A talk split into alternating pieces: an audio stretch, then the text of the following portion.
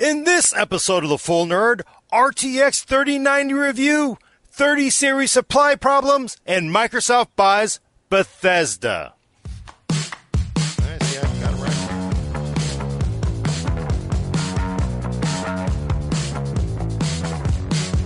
right. Welcome to The Full Nerd, episode 152. I'm your host, Gordon Ung, with co-host Brad Chacos. Hello, Internet. And Adam Patrick Murray is controlling the vertical and horizontal. You know, I love being on the full nerd, but I also wish I was just playing Serious Sam 4 right now. You know, Really? Was that lie. good, huh? It was really fun. Yeah, I dug it. Uh, but I just played it on my lowly 2080 Ti. Oh man, it was horrible. I just I wish I had a 3090. You know, Brad, should I have a 3090 to play Serious Sam 4? No. there you go. That's a pretty straightforward recommendation. Uh, so yeah, let's talk about the 3090 review. I've been testing it for weeks, uh, or a week or so. Uh, this card is not a graphics card you're gonna want to buy for gaming in most cases. Uh, it is the fastest graphics card you could buy. If you have deep pockets and you just want the best, it's the card that you want. You already know that. Uh, for everybody else, uh, the 3080 delivers 90, uh, 85 to 90% of the performance at 4K that the 3090 does. So, so pretty close, you know, getting there. There is a, a bit of an uplift with the 3090. Uh, but the 3090 costs $1,500 while the 3080 costs $700. So even if you're an enthusiast who's willing to spend 700 so dollars on, you know, a graphics card, that's a big jump. Uh, so if you're just in this purely for gaming and you care whatsoever about value, uh, you're going to want to buy a 3080 instead of a 3090. So basically, how much more performance for twice as much money? Uh, 10 to 15, I would say about 12% average. Uh, it varies on the game. That's at 4K. Uh, if you drop back to 1440p, it drops to single digits. It's definitely not worth it. But we're already saying that, you know, uh, with the 3080, it's starting to push the engines and other parts of the Ampere architecture at that resolution. So we start to see gains cap out. It's more so the case with this. Uh, NVIDIA made big claims about 8K gaming, and they're only kind of sort of true. Uh, you can definitely. I used uh, NVIDIA's dynamic super resolution technology. Yeah, I saw it on YouTube. It's real.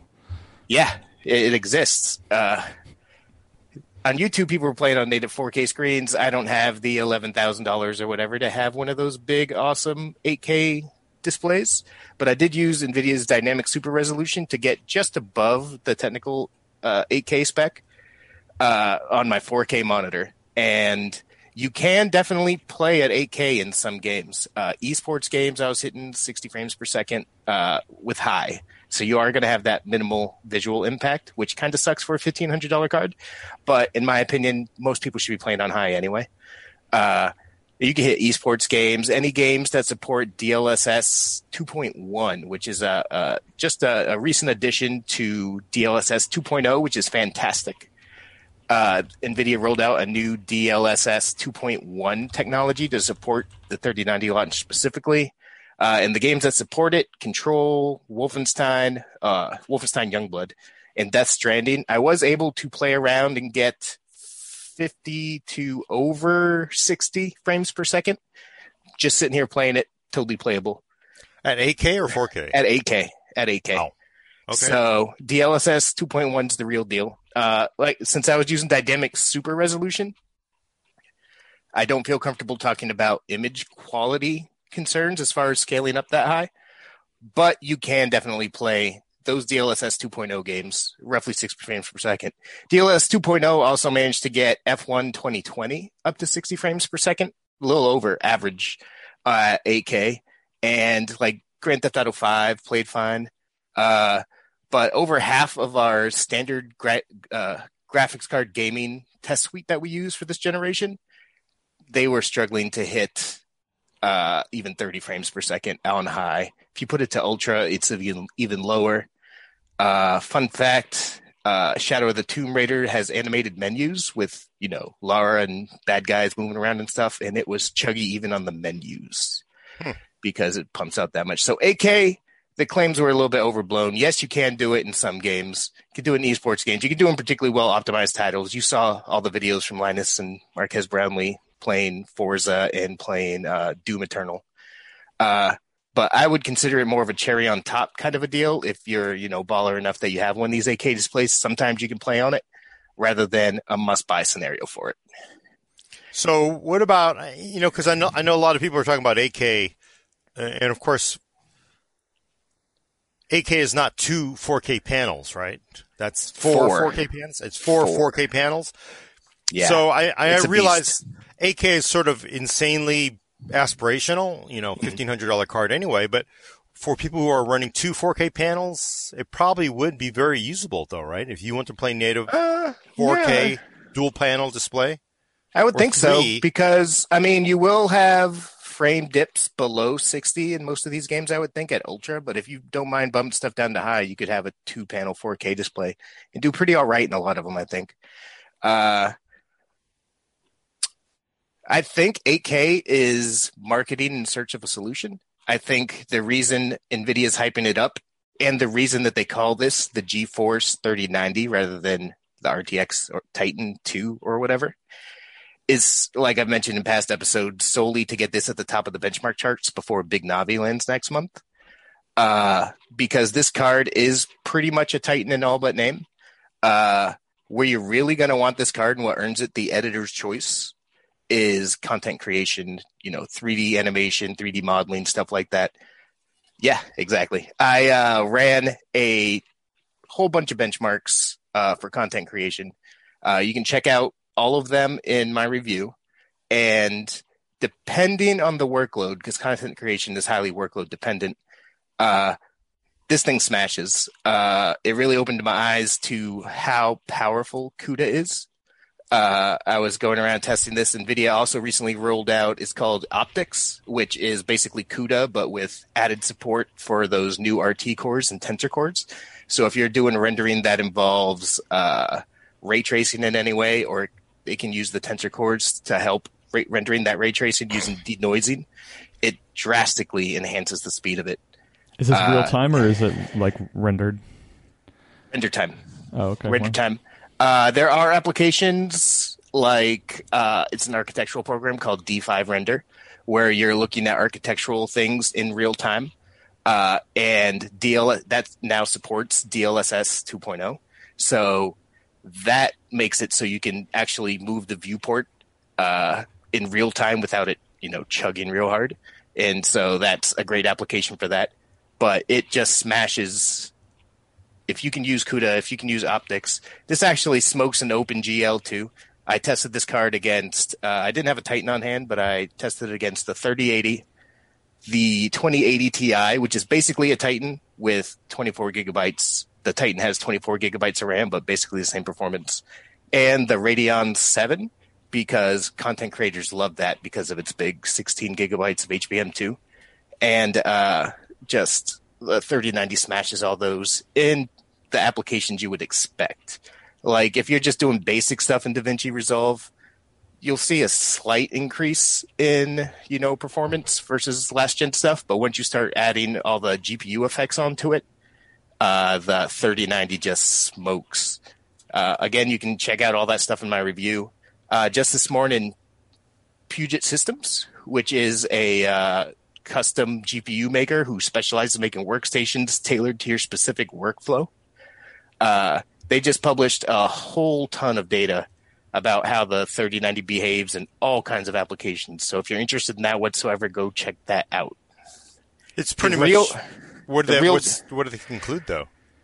Just basically. You, it smokes. It's real fast and GPU stuff. Uh, the real draw is going to be the 24 gigabytes of memory. If you have a use case where you know 10 gigabytes in the 3080 just ain't going to cut it, consumer class cards. Uh, the 24 gigabytes, I mean, that's what you're buying it for. That and NVLink. Uh, the I I actually use Puget's DaVinci Resolve uh, benchmarking suite that they have because they have set benchmarks which they put out that are excellent. Uh, shout out to them. They do a lot of good work for creators out there. Uh, and I used that, and I ran only the 4K rendering tests with these cards because bumping up to the 8K rendering tests, only the 3090 could do that without crashing. The uh, memory buffer wouldn't even let the task complete for the other cards. So it's the 24 gigabytes you're buying this for. And if you're doing some weird AI stuff, uh, not weird, but vital, un- unusual to the mainstream AI stuff, uh, the this card also supports NVLink. It's the only RTX 30 graphics card that does. So again, if if you need it, you know it already. Same with the 24 gigabytes. If you need it, this is a monster. Uh, one thing to note is that since it's not a Titan, I also did SPECviewperf, which basically runs traces and tests uh, performance of a bunch of viewport rendering in a bunch of professional applications. Uh, this, since it's not a Titan, it doesn't have the special driver software optimizations that Quadro cards do and Titan does for some. So you won't necessarily see huge speed gains there depending on your application.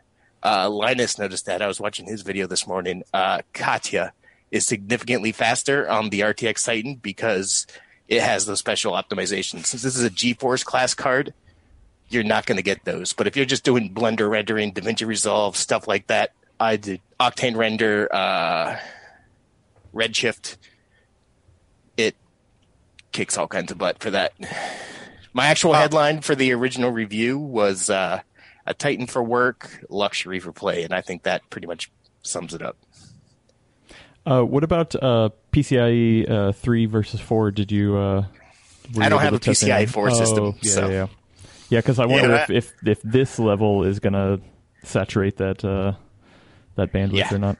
Yeah, it very well might. Uh, another thing that's worth pointing out is that the upgraded RT and Tensor cores, they were okay for ray trace games. Ray trace games don't actually use a ton of effects yet, so they don't really stress them as much as these professional applications do. So if you're rendering a scene that uses ray tracing and needs the tensor cores to help accelerate the denoising of that ray tracing, you see a lot more performance uplift out of those RT and tensor cores for professional applications than you do for actual games. So it lives up to the hype here where it didn't necessarily live up to the hype as much as we saw in games.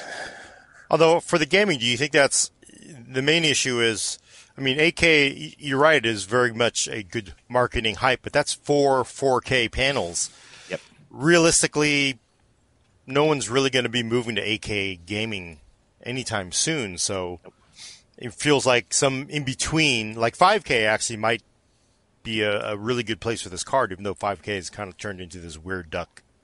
I don't think 5K. I think it's going to be 8K is the next thing that happens after 4K, just because we're already seeing that with TVs and stuff. We're seeing it Yeah. used for professional uses like this. I mean, it's where the panel scale, right? You know? Yeah. yeah. Yeah, Yeah, but Like, uh, sensors have different weird resolutions, but that's because you know cropping and, and things like that. But yeah, but I think I think uh, it's the 8K gaming claims are more like I said. We need to market this in some way to show it's different from a 3080, and that's what that is, as well as just getting it as a GeForce graphics card at the top of the benchmark comparisons for when Big Navi comes out. I think it's the main reasons for these. So uh, Toonami twenty on, on YouTube says, uh, I, and I haven't watched the video unfortunately. Um, when Linus used the thirty ninety, uh, he couldn't close the case door on the side of his PC because it's, it's, it's too big.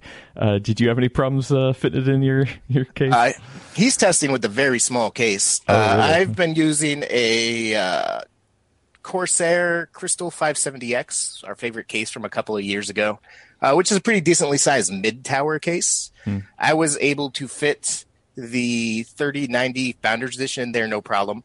I was actually able, I have also, review going up tomorrow, have an MSI Gaming X Trio 3090. And I was Oh, able to spoilers. fit both of them into the system. Uh, but the cables got tied up in the fans at the bottom, so it is kind of a tight fit with the dual dual things. If you have a full size tower case, you can fit two in here, no problem. Uh, the Founders Edition design kicks all kinds of ass. Uh, it was really good on the 3080, but the Gaming X Trio was able to beat it just because the 3080 Founders Edition cooler is two slots standard card, whereas the aftermarket cards you've seen mostly expand to three slots. Uh, NVIDIA made the 3090 Founders Edition huge. It's three slots, it's over a foot long, uh, and it's freaking wonderful. It's utterly silent, even under maximum load, no matter what kind of workload type. I never saw it go above 68 degrees, which is on par with the best cooling I've ever seen, short of liquid cooling. Uh, and considering the fact that it's being sold for the 14.99 MSRP through Nvidia and Best Buy, uh, I think that it will give any of the more expensively priced custom cards a run for its money. Uh, spoiler alert again, I can tell you right now the Founders Edition design is more cooler and quieter than the Gaming X Trio, as you'll see in my review tomorrow. I mean, and that kind of uh, is the same with the 3080, right? So the 3080, the tables were flipped actually. The oh, really? 3080, it was a really good cooler. Like it's Oh. pretty quiet, and it runs 79, which is five for the Founders Edition. But the Gaming X Trio, because it has the bigger design, uh, is actually virtually quiet, virtually silent, and uh, much cooler. It flips the script once you get up to 3090 level. Because you, you remember all those big claims about NVIDIA's like, oh, this is so much cooler, so much more efficient, so much quieter. In, in my 3080 review, I'm like, that's not really the case in the actual product here. It's clear that they were talking about the 3090 version. It's, you know, a marvel of engineering. I would say if you're looking for a 3090 uh, and you're only looking for one card, Founders Edition is the way to go. Uh, If- if just can I got it. If you can get them, uh, you can't yet. Uh, it looked like EVGA site managed to last about an hour this morning, judging off their Twitter feed. But uh, that's also worth mentioning if you are going to buy this for prosumer use, professional use. Uh, previous generation cards, like if you bought the RTX Titan or you bought something like that, you could get blower style cards and fit four of them into a box pretty easy. Uh, like I said, you can since these are so big, you can only fit two of them in a box, and they exhaust their hair right back into the box. So you might want to worry about that about cooling. Pardon me. Uh, however, I have seen uh, Gigabyte is planning a blower style two slot card. So I would maybe, if you're looking to get like a workstation set up with three, four, five, whatever of these, you might want to wait and see how those blower style cards look because blower style cards get dumped on in the gaming space, but for professional workloads where they're loading up cases, I mean, that's what you want. So interesting. Uh, How is it on quick- power draw? Oh, Oh yeah, I was just about to ask that, but we, we also got uh, uh, a super chat from Lou Cipher for six hundred or not six hundred six dollars and sixty six cents. Thank you. That's hilarious. Uh, you guys are the best, Gordon for president. Uh, but yeah, no, we've I'd had people. Yeah, we've had people ask about power draw. What what was the power supply you used on it, and did you have any problems? Uh, I have a thousand watt EVGA Platinum power supply in my test rig. Uh, it held up fine. Uh, it definitely the Founders Edition definitely does. You know, just like the 3080, it this these use way more power than the last generation. Uh, the recommendation, the recommended spec from NVIDIA is 750 watts. Uh, I saw in my GPU test, uh, it draw like 502 watts, 505 watts, whole system power draw, not just the GPU, whole system, from the wall on an uh, on a yeah, that's on a stock 8700K for my GPU power test. Uh, I test actual games with an overclocked 8700K to 5 gigahertz, and in games that stress both the CPU and the GPU, I saw I think Borderlands 3 go up to just shy of 550. 550 watts. So this thing uses a lot of power. That again, that's the whole system. That is not just the GPU. Uh, and again, since you know we're shooting the show today, spoiler alert: uh, the MSI Gaming X Trio has a slight overclock. Uh, the Founders Edition is, I think, 1.7 gigahertz uh, stock out of the box. The Gaming X Trio has an 85, I want to say, megahertz overclock applied from the factory, and that sent the power usage skyrocketing by 80 watts. So, trying to overclock this, getting a factory overclock card, you're definitely going to want to have a beefier power supply because the second you start applying any more clock speed or power to this, it's it uses quite a bit. but yeah, that's basically it. You know, if you're if you have if you need the NVLink, if you need the 24 gigabytes of RAM, you know it. It makes it a excellent value. Uh, last gen's RTX Titan was 2,500 bucks. This is 1,500 bucks. So from that point of view, it's exceptional value. It's significantly faster than what came before. From a gaming, you know, point of view, it doesn't make sense. But then again, cards like this never do. If you have the deep pockets and this is your hobby and you want to spend 1500 bucks on one of these, you already know that too. And you're going to do it and you will get faster performance. I'd really look at it purely for 4K. Uh, you don't want it for high refresh 1440 because you start to hit other stuff. Uh, 8K you can do sometimes. That's more of a cherry on top. You're really looking at 10 to 15 percent faster uh, 4K performance, and it does about the same in ultra wide results. Which, again, spoiler alert, uh, those are going up tomorrow as well. Spoilers, love it.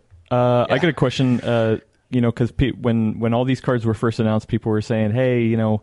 Uh, for the price, that gap between the 3080 and the 3090 leaves some room for another card uh, to kind of fit snug in between there. Now that you've reviewed both of these cards, do you think that that's still the case? Do you think there's something that could come out that's just five percent better than the 3080 in gaming?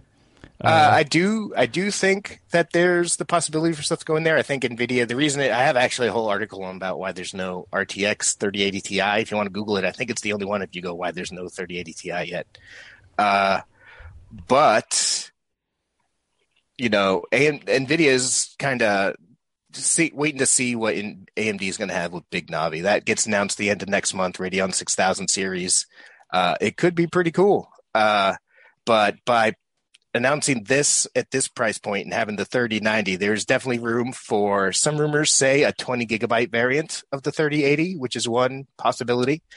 You know, there's definitely room in there for NVIDIA to put out a cut down version of the 3090 that falls between the 3090 and 3080. So it is let's say 5% faster than the 3080, but comes with 12 or 16 gigabytes of RAM and call that the 3080 Ti. So I, I wouldn't be surprised to see something like that, uh, especially if AMD manages to topple the 3080, which could happen uh, if if you look at the consoles, their ray tracing implementation is all based on the shaders. Which, if you listen to NVIDIA and look at the way that they, they explained how you know basically each frame works in ray trace games. Uh, the using tensor cores and RT cores is much more efficient at that. Uh, but if AMD decides to do pure shader work, uh, RT cores and tensor cores take a decent, significant amount of the die inside of each SM, inside of each graphics processing cluster. So if AMD just instead goes, hey, we're just loading these things with shaders and ROPs and all that stuff, and we're just going to do ray tracing off that, there's a decent chance that they could come out with excellent traditional gaming performance. So there definitely is, depending how uh, RDNA 2 turns out, they might need a 3080 Ti in the near future. Huh, that would be interesting. So you're saying basically non ray trace gaming, AMD sort of gives up some advantage because, you know, NVIDIA has hardware, has it in real hardware, I guess. Yep. But AMD is sort of like, well, we know 95%, 98% of games are not ray traced, have ray tracing support. So we're just still betting on the non ray trace fe- future, but we still offer you ray tracing at a, at a decent clip is what you, are suggesting could happen. That's, that's my guess. Um, not prediction. I wouldn't say prediction, but I wouldn't be surprised to see that. If you've been listening to the show for a long time, you might remember that I actually said that back when uh, the first generation RTX cards came out, and it, I said at the time, AMD might just say, "Hey, ignore all this stuff. We're going to load up with graphics cards like traditional gaming stuff," and that could very well happen. I mean, if they have tons of shaders, tons of ROPs, all that stuff, if they put that die space for that, it could be, you know, very com- competitive. We'll have to see. AMD actually split off. AMD traditionally has had one graphics architecture used for professional and consumer workloads.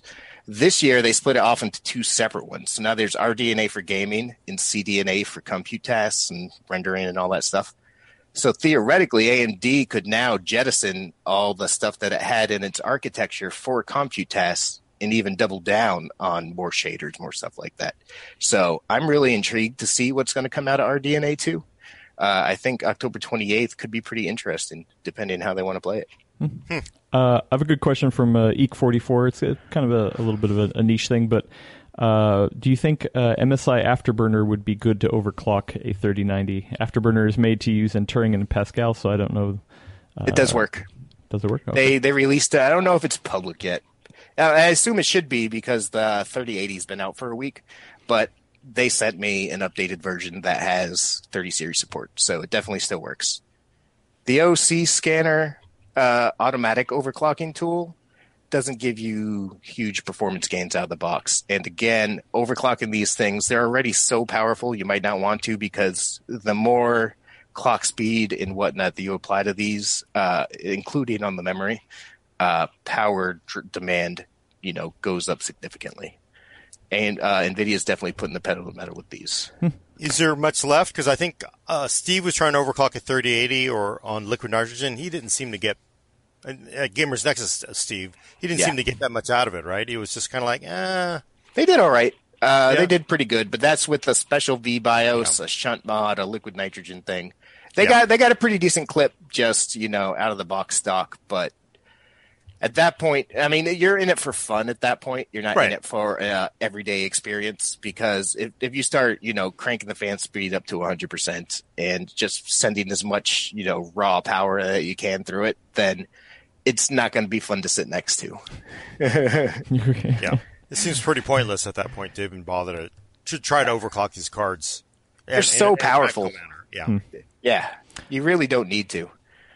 Uh, I got a question uh, that that Gordon maybe can answer. Uh, Lakshay on YouTube's asking, uh, now that we've seen seen you know the reviews for 3080, 3090, uh, what can we expect for Ampere in laptops? Not many laptops uh, can hold those those high TDPs. So, what do you think? Uh boy, that's laptops are very very different. I'm I really need to look at how long it took be, be you know be, before Turing came out in laptops. Maybe it was what six months. I'm guessing because we saw those at CES. Turing came out. Uh, maybe eight months. Maybe it took about eight months for it to go from desktop into laptop. I'm sure it will make its way into laptops. yeah, thermals are always that weird thing where, especially how they both brand them, where they'll have the big numbers, but it doesn't really match the same. You know, NVIDIA has been doing this. We're going to use the exact same cores in desktops as, as laptops for a while. I, I'm going to guess you will not see a 3090 in anything resembling a laptop. So, um, I don't know. It's really going to be interesting because laptops are so thermally limited. But you know, the good news is, as we have Ryzen now, and we have you know Tiger Lake, there's probably going to be an H version of that you no longer have to worry about this stupid 14 nanometer chip, you know, going nuclear next to you. So they sort of pick up a little bit of a thermal budget from there. But um, I don't think you will get full clip performance. Obviously, you never have. So the emphasis would probably be, if I were to guess, it'd be on Max Max Q versions, which is same die, but clearly we're compromising to get you into that 20 sub 20 millimeter thick gaming laptop. So, and then the other wild card in all this is you have Intel coming too, and as you've seen from the numbers, Tiger Lake, it's no joke. So we'll see what happens once we get XE in a discrete part, part in a laptop. And but I'm, I'm I, yeah, go ahead. I thought you were done. Finish your up, and then I'll go. no, I, I just think yeah, I, I think I don't think we'll see any really big change. Nvidia has, I mean, probably ninety five percent of gaming laptops, and I don't think that's going to change with the next generation as well. You know, they're they've been working out for a long time, and um, the competition will be better, which means better for consumers. But but generally, I don't think it's going to change it. It will it will happen. I'm I will be interested to see if they just put the same parts in. I I, I suspect they will. They haven't changed that in the last few generations. I'm curious to see what process node uh, mobile GeForce uses because, like, if you look at the big data center uh, version of Ampere, uh, GA100, it actually runs on TSMC 7 nanometer instead of Samsung 8 nanometer. And seven nanometer fits in a lot more transistors than uh, Samsung's eight nanometer does. Yeah. Uh, I wouldn't, and there was a lot of talk before the launch happened, you know, about whether or not which company NVIDIA will use. Uh, in it boiled, boiled down to capacity, I think would probably be a big part of the reason. Capacity, you know, other business interests is the reason they use eight nanometer. But if seven nanometer is more efficient, I think there's a chance we could see mobile GPUs built using TSMC instead. But that's just inside baseball stuff for way in the future. Although I wonder how you even balance that because remember we ran into that situation with Apple where the Samsung and the TSMC phones were like, you definitely wanted that TSMC phone, not that Samsung phone how are they going to do? I mean, it feels you like can, they can't can go, balance it. You can balance. But they're not going to go. But they're not going to go like we're going to build 3080s at TSMC and Samsung because then that gets one. That gets you get really unhappy if you get the worst of the two, right? I I think we're going to see the desktops all definitely use Samsung eight nanometer. I wouldn't be shocked. I don't not necessarily predicting it, but I wouldn't be shocked if they use TSMC just for mobile, where the efficiency matters so much more. Although that's weird though, because it's still, you know, again, you know, for the last generation, last two generations, they were essentially supposed to be the same die virtually. So yeah. what? They still might be. I'm just, you know. Yeah, no, I rampant speculation. Right? uh, yeah, I don't know. And it's actually funny. I have people asking me in the chat to uh, to test out uh, a 3080 or a 3090 in an eGPU, and that's how you get uh, those those those. I don't think it'll fit in your eGPU. The 3090 won't. yeah, uh, that would be hilarious. Yes, you're going to be running into a bottleneck there over the connection. Uh, yeah, for either yeah. of those. um, okay, uh, a couple more 3090 questions. Um, uh, we we kind of covered this a little bit, but uh, VC Gesture kind of expanded on it in in Discord. Uh, once again, the price gap between the 3080, 3090. You know what uh, could be in the middle. We talked about VRAM, uh, but could it also be better bins? Uh, you know, could they switch to a, a TSMC 7 nanometer N7 FF plus?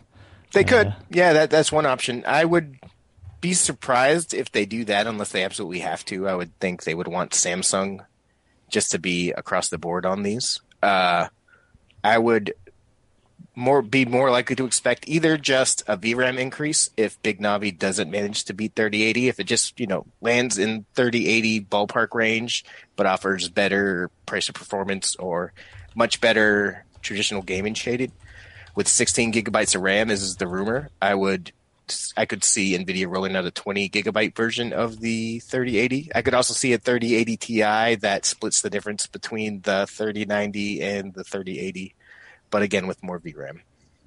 Okay. Uh, they also, could use TSMC. That definitely could happen, but uh, it just feels like that would be real weird. Uh, also, we got another uh, super chat from Lou Sefer of six dollars and sixty six cents. I, I really like this trend. Uh, would a thirty eighty or a thirty ninety work on an AMD three twenty board? AMD three twenty. Uh, three twenty. Is that one the one that's limited to PCIe by eight?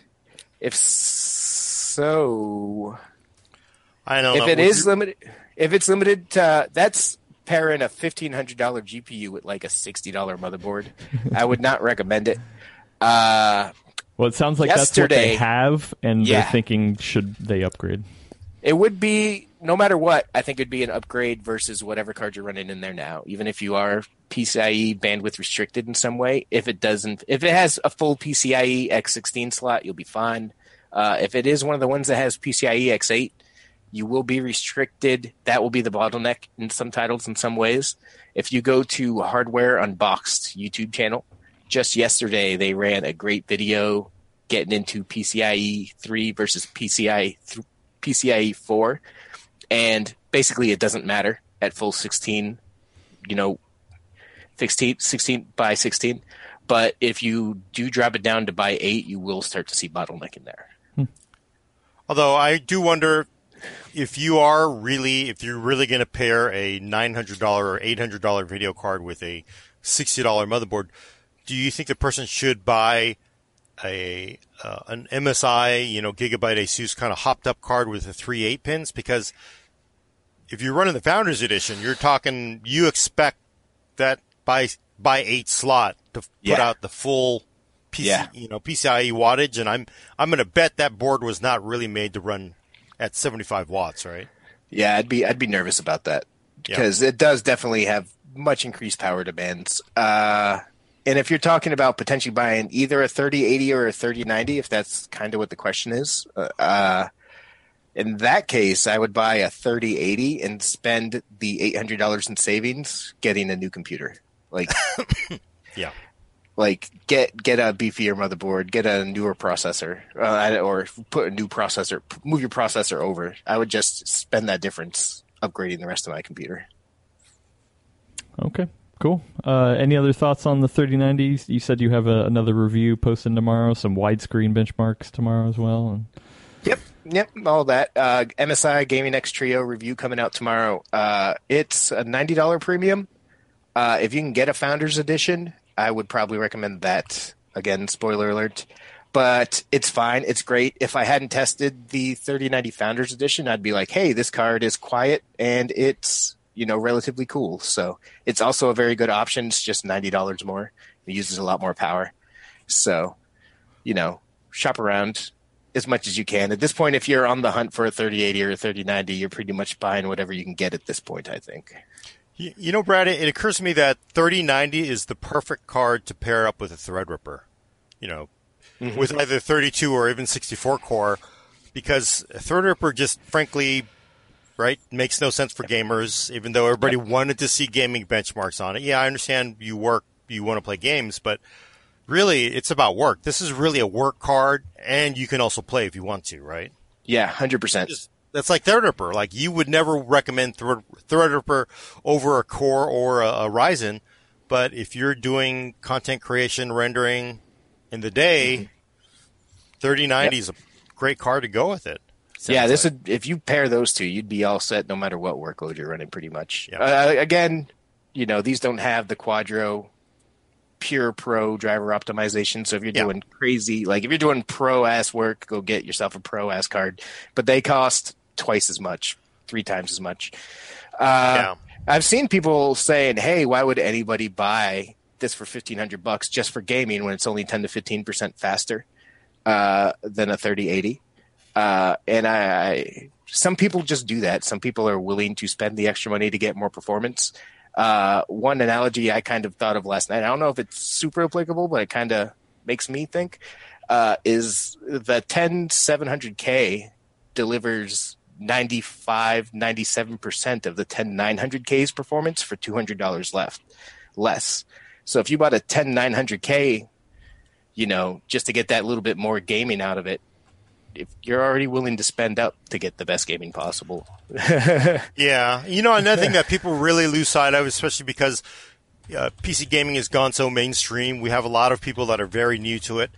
But for really performance minded folks, look, of, look at your people who have supercars or high performance cars, if you're paying twice as much and your Ferrari or your Lamborghini is only 15% faster than the next supercar down the rung, that is well worth your million dollars where you could have just bought that $500,000 car, right? So that is a lot of performance actually for that, that ultra high end performance card. And they really exist. Those, those people are real they have all kinds of money and they throw it around. They don't care.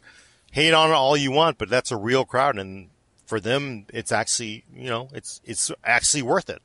I've actually heard from actual people who I know who said, "Hey, man, you know, this year I've been saving up for vacation. I've been stuck at home for six damn months. You know, I got the money. I'm just, yeah, it's only ten percent. This is the one time in my life I'm gonna, you know, consider buying something like a 3090 because this is my hobby. This is what I spend three or four hours a night doing going to spend the money that I have because I'm stuck at home to, you know, put the best that I can into it.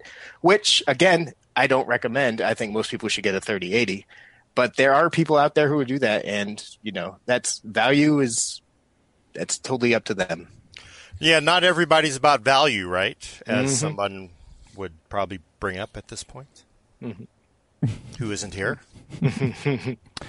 uh, yeah. Well, I think we should move on to uh, to these supply problems because we got people yelling at me left and right. Yeah. How come they can't get a 3080? Why did Nvidia mess this up so bad that they had to apologize?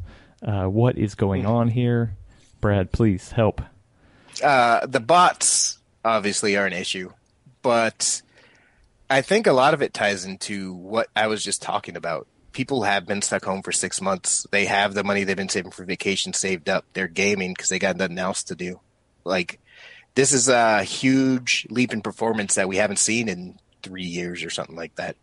Uh, these cards are just very hotly in demand. Uh, I've heard from multiple people inside various companies that you know they had just as much stock level for this as they have for previous generation launches, uh, the 20 and the 20 Super launches. Uh, which I've heard Steve from Gamers Nexus say the same thing. I believe Jay from JayzTwoCents said the same thing, but don't quote me. But we're all hearing the same thing, possibly from the same people. Who knows? But they had stock of these things. It did exist. It's between the bots and the pent up demand. It just sucks. I mean, factories were short on supply on time this year. You know, logistics with everything going on. This is the reason why, even though the pre-orders never happened, we did that video where I would say this is like the one time in history where I would take a shot on a pre-order if I was interested in it. Yeah, that does kind of it does kill me a little bit because you, there's just so many, and I want to point out, but people who are like so dead set against pre-order, right? I mean, there were people who made internet videos about don't never pre-order. I'm gonna say it again, but if you live that lifestyle, which is fine, if that is your outlook on life, then don't complain about this. You can't complain about it. I know there weren't pre-orders on this, but there was a lot of pushback on pre-orders on previous generation cards. So, if and there should be about, well, I think there should be, but I don't know if there should be. if people want to get in line, it's like a movie. Like I say, if you want to pay to go see a movie and you don't know if it's good or not, you, I mean, what do you? That's just kind of one of those things, right? Yeah, I can, I, I can, I can see where this is a big bummer. Like if you already sold your 2080 Ti or your other oh last gen card to try to get, because if you Ti? sold your 2080 Ti or 1080 Ti a month or two ago, you probably paid for you know most of the cost of a 3080 or a 3070 or whatever, and you're sitting there without a GPU. I could understand why this hurts. Uh, fortunately, I mean, companies are doing what they can. It sounds like NVIDIA implemented CAPTCHAs, uh, the manually reviewing orders. EVGA is also manually reviewing all orders to make sure they're not bots. And if you're trying to get an EVGA card, here's one. Uh, if you follow them on Twitter, they will actually tweet that, hey, we're opening this up in like five minutes. Uh, we're going to have some more on the website. So if you've been, you know, really struggling to find stock of stuff, uh, that might be a good venue. Yeah. Uh, on YouTube, real quick, Bat Tech says Nvidia should never have announced it until they had a decent supply. You can, I mean, again, as I've said, they had the exact same supply, from what I hear, as previous generation launches. That being said, of course, you know the previous generation launches also sold out really fast, so I can get where you're coming from. Uh, but it's all business competitiveness, man. Uh, you know, AMD is also coming out with Radeon 6000. You know, this stuff, GPUs take years and years and thousands, if not millions, of hours of engineering efforts and investment and stuff like that. And the train has to keep rolling. Uh, this has been a real weird year with logistics, real weird year with fabrication. Uh, they might be trying to get out of Radeon 6000. I mean, they obviously decided this is the best time to try to launch it for a reason.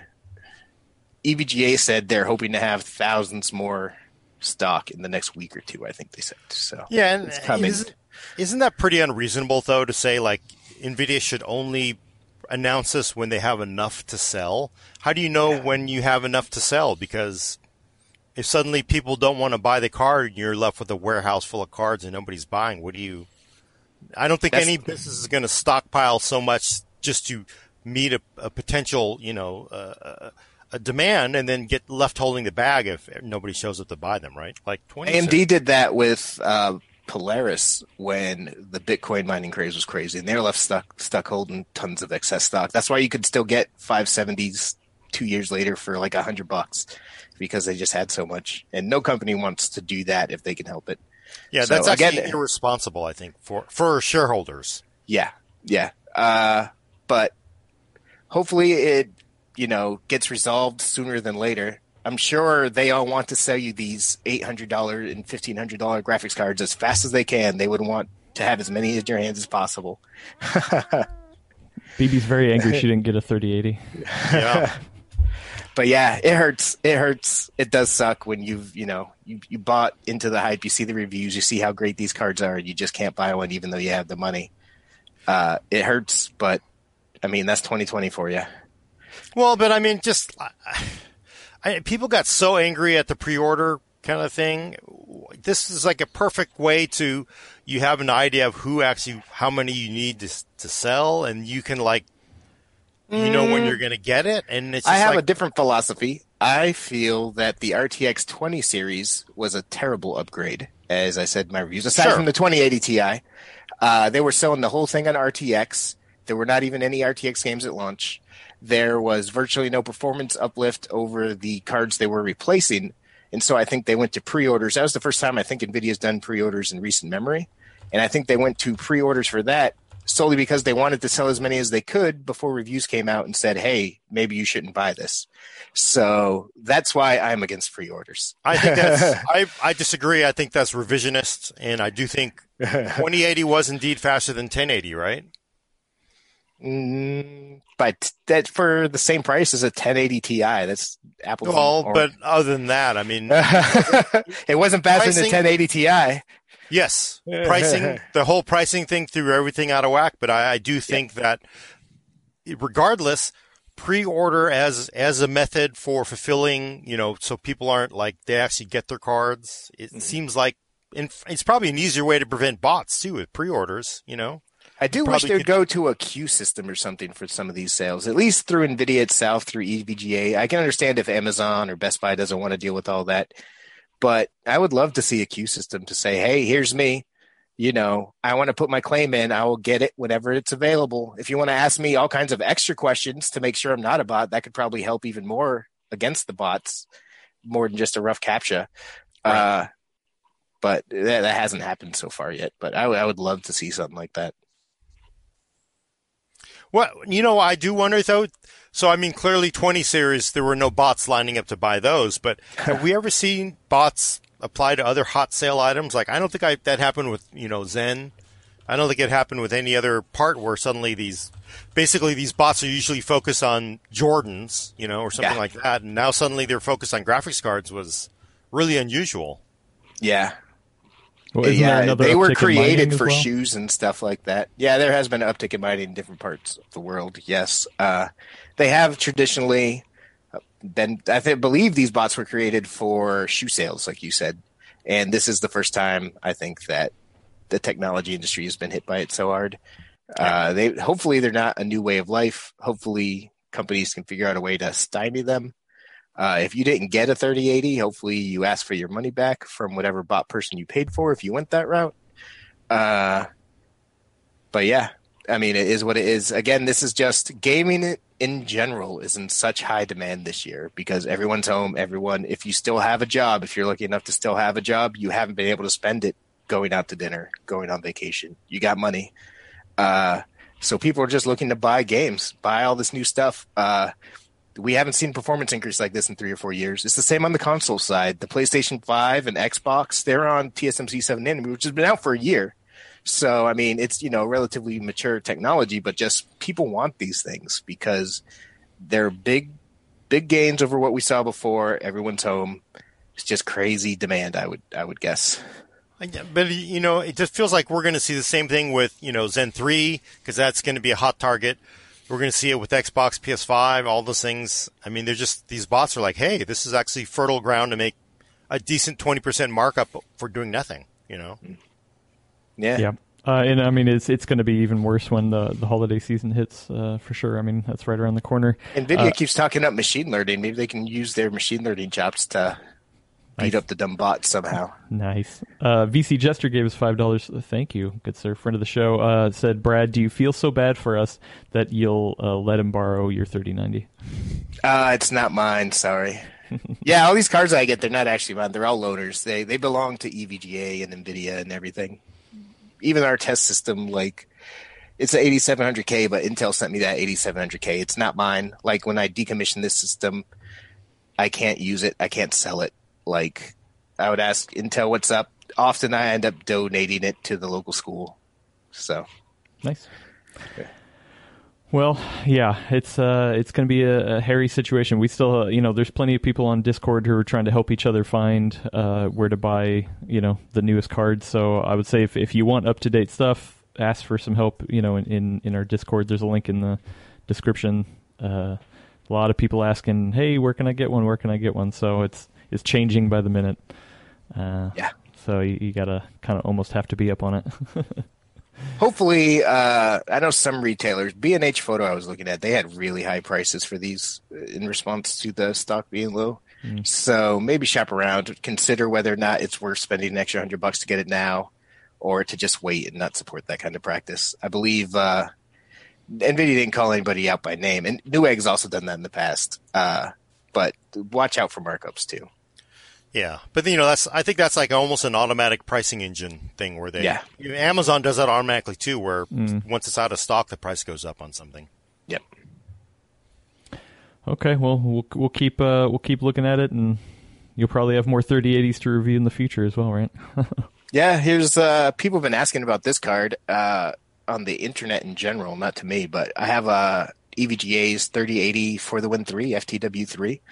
Uh, so that's their higher end option. Uh, you can tell by it has the divisive, you know, red markings at the end. I believe Jay called it a sad clown face.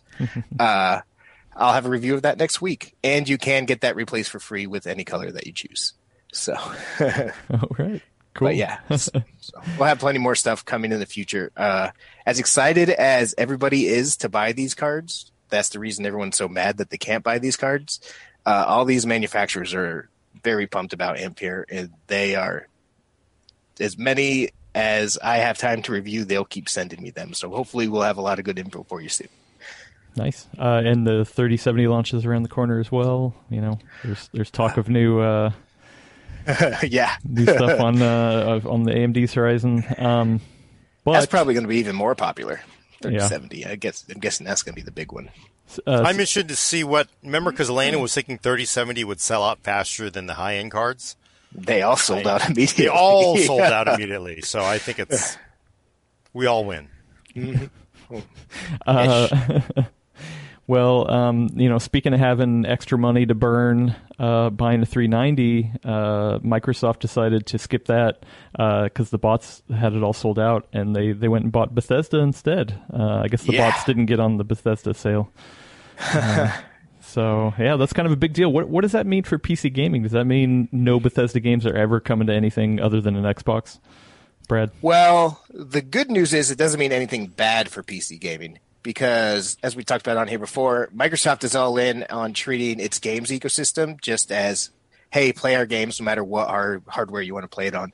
If you have an Xbox, sweet, you can play our games. If you have a PC, sweet, you can play our games. Do you want them on Steam? Sure, we'll put our games on Steam too. Whatever. Subscribe to XCloud. Subscribe to Ultimate Game Pass. Uh, so if you want to play Elder Scrolls in the future, if you want to play Doom, you want to play Wolfenstein, uh, you want to play Quake, uh, Microsoft owns all that now. Prey, Arkane Studios, which is one of my favorite studios, uh, Dishonored. Microsoft just swooped that up to put it in perspective, uh, Bethesda is one of the few companies that holds its own separate E3 event every year. So this is a, a mammoth, mammoth win for Microsoft, assuming it's going to pass regulation, which I see no reason why it wouldn't. Uh, and so everyone keeps saying, "Hey, Xbox doesn't have the games. Where are the games?" They got the games now. They got Skyrim's successor. They have the next Fallout game. Uh, and I would be shocked if those wind up on PlayStation. But here on the PC, Microsoft's already talking about integrating those games in the Game Pass. So I, I Xbox. I mean, like to to think all of the Bethesda games coming day one to to Game Pass. Like David in the chat said, yeah, makes Game Pass a no brainer. Uh, yeah, uh, at this point. To me, it already was ten bucks a month. Even now that it's out of beta, it's went from five to ten bucks. Like Xbox Game Pass is ridiculous uh, for the amount of gaming hours and quality of games that you get. Having Skyrim on there, having Fallout Four on there and stuff, that's that's going to be great. And now that they're Microsoft owned, Microsoft has pledged to bring all of its first party titles to Game Pass on day one. So does that mean if you're a Game Pass subscriber, do you get you know Elder Scrolls Six for free, or not for free, as part of your subscription on day one. That's oh, very I'm likely. Sure. So, oh, I'm sure that's that's great for PC gamers. Sucks to be a PlayStation owner, but that's great for PC gamers and Xbox gamers. I mean, Do you think so, though? Or do you think this really. I mean, I would assume it would mean they don't want to publish it on PlayStation, but I do wonder if they don't really care. You know, they'd No, they rather care. make money. Do they? well, Okay. I mean, Phil Spencer has said they'll they're going to treat it ga- as a game by game basis. You know, they Yeah. obviously, you know, if if it makes sense, I think if it's one of those things where it's like, hey, you know what, we could, we're either going to use it as a leverage item or we're going to get, you know, gangbuster money from it. Uh, I, I think that's why they're going to treat it, you know, case by case. Minecraft, they'll put it on anything. It'll, it'll run Yep. on anything because they know that's just a cash cow, and it doesn't really behoove them to use that as necessarily a, you know, It was already on everything before they bought Minecraft Exactly. well. Well- Elder Scrolls Six isn't out yet. I- Well, and Skyrim has literally come Yeah. to like Amazon Alexa. So you know, Yeah. I, I actually I tend to think that that the the next Elder Scrolls will be. I don't think Starfield will be. I think Starfield is going to be one of those like tentpole kind of like, hey, you know what? It's just on Microsoft stuff. But uh, I doubt know, it. I think Elder. I think all their big flagship games. You don't spend seven point five billion dollars on a company to then put those games on PlayStation. I think. I think I wouldn't be surprised if they wind up doing kind of like what Sony itself is doing now with the PC, where they just put out Horizon Zero Dawn and Death Stranding years after a year after Death Stranding came out, a few years after Horizon Zero Dawn came out. Mhm. I wouldn't be surprised to see Microsoft do that. Be like, hey, you know, we've had Elder Scrolls on Windows 10 and Xbox for a year, two years. Now we'll Oh. bring it to PlayStation. Okay, yeah, yeah, yeah, day yeah, yeah, yeah. That, Yeah. That's what I mean. Yeah, like definitely day and date is is a whole separate thing. Yeah. for sure. But I mean, I could still see at some point. You know, I mean, they're still porting, like I said, Skyrim to to random things. Uh, Yep. You know, so many years after I- launch. What I'm really hopeful for, there's a couple of things I find interesting about this. One, between inXile Entertainment and Obsidian, which are two companies that Microsoft already bought in the past. They're excellent CRPG makers. Between those two companies and Bethesda, they basically have everybody who's worked on Fallout games. So we could be in for. I'm a huge Fallout fan. We could Yeah. be in for some good stuff. At this point, they own Obsidian, they own Bethesda. New Vegas too. I mean, there's New Vegas too. Hopefully, we'll see. I'm sure there's going to be a lot of internal politics about that, but I would love to see it. Uh, and I forget what the other point I was going to make was going to be because I got so excited thinking about Fallout New Vegas too. yes, exactly. you know, I it's it occurs to me it's weird. The PC is actually going to be the Casablanca in the future, right? Mm-hmm. Because Sony, they're like, you know what? Let's make more money. We'll sell a PC version. Microsoft will sell a PC version, but they may not sell a PlayStation Five version. So That's how it should be. We're it's like Rick's Switzerland. Bar. It's like Rick's Bar in, in Casablanca. It's safe safe haven for all is PC. Ah, no, no. If only Nintendo could get on that bandwagon too, but they would. I don't think That's they would not ever. gonna happen. Yeah. I what you know what I hope gets on the bandwagon. I hope uh, part of this buy. I hope that Microsoft provides more quality assurance testers to Bethesda because that's the one big knock with Bethesda. All the games are always so buggy, right? Which, to be fair, I think is partly because of their ambition. There's nobody else making games like that, big open world games where you can just do whatever, all the interactions. And I think that's always going to happen. But if Microsoft's able to give them even more QA help, I mean, great. Do you, you know what I, think is interesting though is I mean if you look I mean, we look long term, ten years out. I mean, they Microsoft is very much, in, and they've said. I, th- I saw an interview with Satya, and he was saying like, yeah, you know what, we're, we'll be looking at other companies to buy. It's like, you know, Netflix and Amazon. They basically realize they have to own their own studios to own content because content is king, mm-hmm. right? So I mean, they'll keep buying it, but their their idea is like, look, we're gonna we'll keep giving you games. You know, part of the future will be stream games. There'll still be Xbox, there'll still be PC, but they have to own the content to guarantee that they have a good supply of it, right? Yeah, and all that started to happen because Netflix got hot, and then all the content owners, you know, Universal and Fox and all them, started pulling their stuff off and said we want to do our own instead. So I can see the, Yeah. I can see the thinking behind that. I also get some people are worried about, you know, the centralization of AAA power within the industry, like it has been in newspapers and media and whatnot. And hmm. I can get those worries as well, but there are so many game developers out there. I'm less concerned about that than I And am also- those other industries. I mean, there, there's things in the past that have, have done that and not panned out. I mean, EA was buying lots of companies Yeah. for a long time there, and then they just like, sk- screwed it up left and right, you know. And look Yep. where EA is now. So like, it's it's I mean- definitely it can go wrong, you know. Yeah, it, it can go wrong, but it's also, I mean, the problem with EA is they don't own everything, right? They mm-hmm. don't. They basically are a publisher. They're they're probably more of a traditional straight up studio, right? But they EA? don't have also, yeah. No, EA, they they, I mean, they owned they owned a lot of developers. well, he's like yeah, he's talking about not owning the. They don't have Xboxes and the hardware, they don't have Xbox. oh, I see what you mean. I see. What They you mean. didn't have a. I don't know if they have Got a streaming hardware, service, yeah. but they didn't have a streaming service, so they really were playing catch up with a lot of things. So Microsoft basically has it all. They basically they own the hardware, they own the streaming service.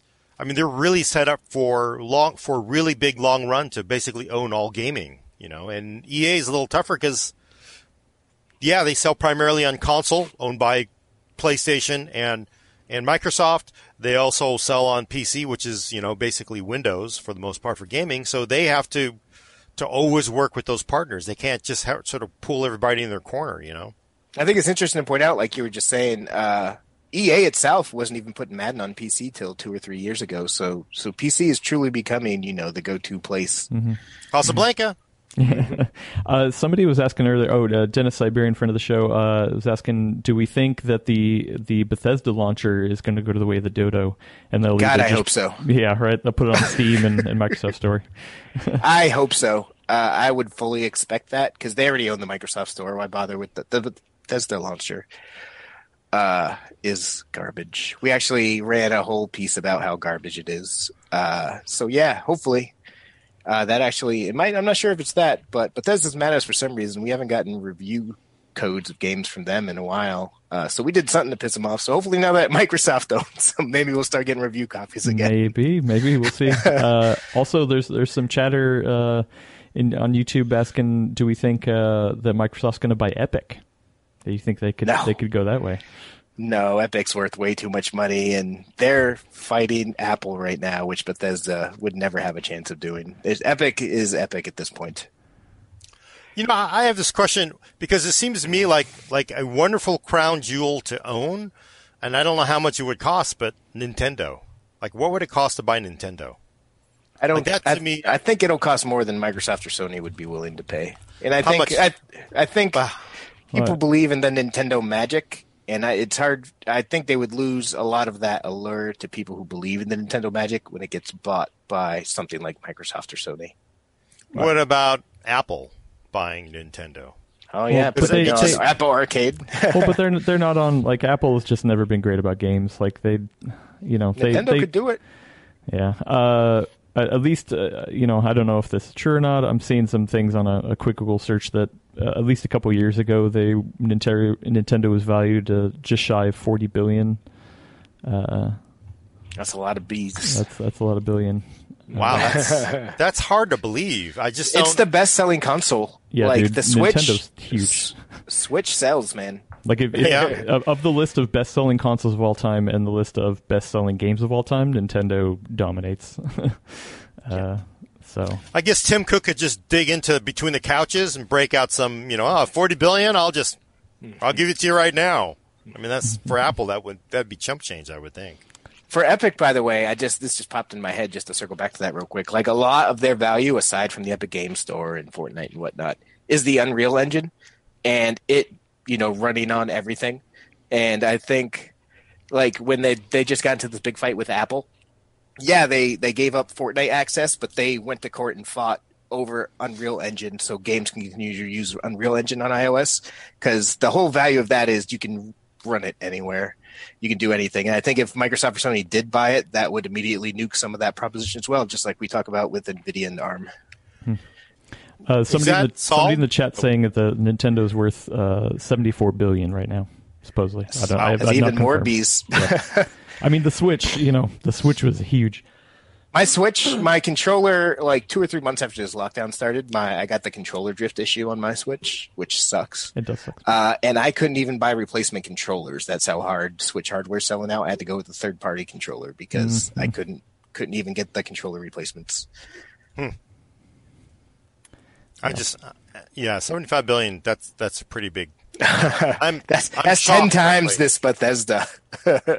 Yeah. Yeah, I, I mean, Microsoft has money. They're probably in the trillions of, of worth for sure. They're but Well, yeah. but still, yeah. I don't know if you could ever see a seventy-five billion dollar return on Nintendo if you bought them. So No. That's a lot of money. Yeah. also, I, I'm personally at least glad that Nintendo is separate. You know, like I, that that that trifecta of you know Sony doing their thing, Nintendo doing their thing, Microsoft doing their thing. They're all uniquely have a you know something going Yeah. on that that benefits gamers, uh, and they all can play in their own space. Uh, I think personally. So I I do wonder just sort of like which which model is going to shake out in the future. You know, who's going to win? You know, like this I don't think there's a old-fashioned- win. I, I, I, think really think every, all, the gamer wins. They they get to pick and choose Oh, whatever they want. But I mean, for the actual business entity, I wonder if there's going to be a model that's going to be clearly you have to own, you have to own the studio, you have to own the streaming service, and you have to also own the hardware as well. You know, if that's going to be the model of the future, that's going to leave old-fashioned publishers like Ubi and EA out because they basically sell to everybody else, or will it just be room for the old school folks to also sell their games because there's plenty of money in it? I don't see the end of traditional publishing and studios and developers and whatnot, just because it is such big business to buy the big ones like this. Like 7.5 billion, that's seven Instagrams, you know, 10 years later or whatever. That's a lot of money. Mm-hmm. Like Microsoft is Microsoft. And this benefits them for Azure. It benefits them for Game Pass. It benefits them for all kinds of ways across the business. And they're one of the few trillion dollar companies. I couldn't see Sony or Nintendo putting up 10% of their company to to buy game studios this size. And this and EA or Ubisoft or whatever would be much bigger. I mean, but luckily Nintendo does have. I mean, the Nintendo is first party. Like, Yeah. you know, the first party is strong. So, uh, you know, I think they they worry a little bit less about it. Also, somebody in the chat once again, I I have not uh, double checked it, but somebody in the chat said, uh, at least according to their earnings, Nintendo made eight billion last year, just in one year. So, That's net net profit of I eight I, billion? I have no Gotta- idea. Yeah. You're. Okay. Hey, the Switch sells, man, as fast as they can make them. What everyone's complaining about for RTX 3080s right now, it's been like that for a lot of the Switch's lifetime. Yeah. Yeah. A lot of Tegras. So anyway, uh, yeah, uh, I think we should jump to some uh, some Q and A because we, we got some some interesting random questions. Uh, any more thoughts on Bethesda? No. All right. Uh, well, if you want to get your questions in at any time uh, during the week, you sh- the best place to do it is on our Discord channel. We have a uh, uh, a, uh, a not a channel. I guess it's a ch- Server. yeah. Well, in the Discord ser- yeah, server, there is a channel for full, full nerd questions. You put them in there anytime. I'll, I'll read them here. Or if you want to at me uh, in the chat right now, I'll, I'll try to get to it. Uh, the first one I'm going to talk about is from uh, Ram K. He gave us uh, 50, I think that's ruples. Uh, thank you. I appreciate that. Earlier he said, will a Core i5 8400 with DD4, DDR4 uh, RAM at 2400 megahertz bottleneck uh, a RTX 3080 in 4K? No. Once you get up to 4K, you're purely talking about GPU bound. Uh, there are some games where it will make a difference. I could see it making a difference. Like it, at GTA 5, it starts to really level out. Uh, it, and if you start going to like esports titles and stuff, if you're looking to play that at crazy frame rates, it might. But practically, like the CPU doesn't matter at 4K. Like you'll be fine with your with that with the 3080. Yeah. It's not worth spending extra money on a new CPU for that. Okay. Uh, also, we just got a super chat from Matthew Lang, friend of the show. Uh, Five dollars. Thank you. Said any updates on the full nerd shirts? I promise I am working on it. Uh, we're trying to find the right distributor who has you know decent pricing and good quality. The the stuff we've looked at so far has been lacking on the quality side, so uh, it, it's just taken time to to do that. So that's totally on me. But thank you for reminding me. I, I'll keep working on that. I'm wearing Kyle's Bitwit shirt. I mean, I'll start wearing a full nerd shirt if you make them. I, I know, I know, I know. I, I mean, I yeah, I, I definitely want to find a good partner. um, I mean, we could roll out, you know, like different uh, different partners, you know, with different products. Like, uh, um, who's at uh, Teespring. Actually, I, I, was really happy with their stickers and their posters, but not so much with their shirts. So, I mean, we could have a couple different storefronts. I don't know. It's it's Seems it's complicated. It, it's complicated, you know. Uh, anyway, a lot to think about, a lot to work on. I'm not much of a glad I just guy, have so. to test graphics cards. yeah, um, all right, uh, here we go. Uh, Bad Dog on Discord asked, uh, at any point, Brad, at any point during your Ampere testing, did you think, "Damn, these radiate so much heat, it's uncomfortable"? No, not once. The coolers are super effective. Uh, I it didn't jack up the temperature in my room. I mean, obviously the air has to go somewhere, but you know, I, I test with an AC in the window kind of a deal, and you know, I keep it. I haven't had any issues. This is not. Yes, they use a lot of power, uh, which we've bashed on Vega before. Some pe- I've seen people in different forums saying, "Oh, Nvidia gets a free pass when AMD doesn't," etc., etc. Uh, those Vega those Vega car- cards, they got it got hot in the room. They were loud. Uh, these coolers are work perfectly fine and they actually give you awesome performance that you couldn't get before, whereas Vega struggled to match a 1080. So it's not NVIDIA getting a free pass; it's them, you know, putting the pedal to the metal, yes, but also pushing the bar forward, you know, with that. So. Okay. Uh, we just got a, a question in uh, YouTube uh, from Shane Blue Thompson asking, "How come nobody's talking about RTX IO?" Because it's not out yet. Uh, it's actually, you know, I'm super pumped about the frame rate increases and everything that this generation provides. Like true, no compromises 4K gaming, uh, way over 60. That's great. But RTX IO, if it lives up to the hype, that could be even more of a game changer. Uh, unfortunately, it's it's based on Windows uh, Direct Storage API, which is built on DirectX 12, uh, and it's not going to be until developer hands until next year. So we're looking at next year probably when we start to see games get it. That being said, uh, it's it's the underpinnings of the storage technology in the Xbox One X. So if all these publishers are making Series games X. already, Series X. Uh, so anyway, if uh, the publishers are already making games for Xbox Series X, and you know are they're, they're practicing, they're using this technology on the consoles. I would think that once it comes out into the PC, it'll be a pretty quick turnaround for games to start to support them. Uh, I hope that happens because it sounds awesome. You know, killing or drastically reducing game loading times, but no one's getting excited about it. Nobody's testing it yet because it's not going to be here for at least till next year. It's it, it looks good though. I that's like I said. That's I'm excited about the potential. Okay. Uh, Zeno asked earlier, uh, what game do you guys look forward to this fall, and why is it Cyberpunk 2077? Uh, it's Cyberpunk 2077 because The Witcher 3 uh, finally managed to topple Deus Ex as my favorite game of all time. Uh, CD Projekt Red has done good by its customers for the entire lifetime of The Witcher 3's existence, and it's going to have all kinds of badass ray tracing effects. So Very I'm exciting. down. Very exciting. Gordon, anything you're looking forward to? Uh, and know, why is it? Uh... I actually want. I got an email today about something called Squad 1.0. I'm I'm interested in trying out. So I think it was like built as a mod for Battlefield 2, and I'm like, I was a huge Battlefield fan, so two anyway. Um, I played three as well, but uh, I'm interested to see how this this mod is because I guess they're pushing it as a big giant, you know, like world of you know Battlefield. So hmm. I'm actually interested in that, and of course, World of, World of Warships. But you know, I don't really play the advanced games that much. I am thinking about buying uh, Call of Duty, the the one that's actually popular now, and that actually is not like previous Call of Duties and the little tiny worlds they use. Uh, yeah, I continue to play Modern Warfare. I'm, I'm still having fun with it. So, yeah, yeah. it's great. Um, A is already out, but I haven't had time to play it. Wasteland Three. Oh, yep. I recently signed up for Xbox Game Pass Ultimate, uh, and Wasteland 3's on there. So, uh, so is Crusader Kings 3. Like Game Pass is such a ridiculous value. yeah.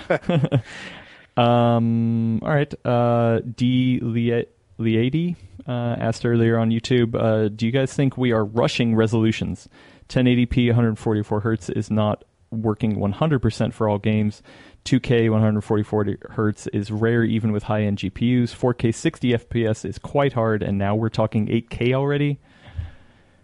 Nvidia is talking 8K, is what I would say to that.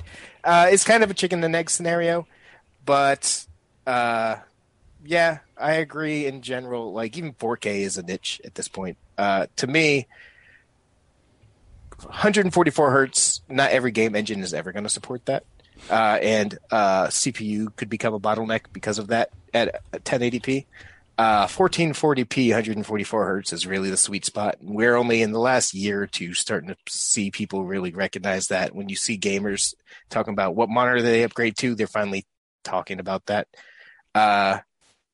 But 4K monitors do exist. We are it is a niche still. I agree, but you know you can't stop the the relentless onward pace of technology.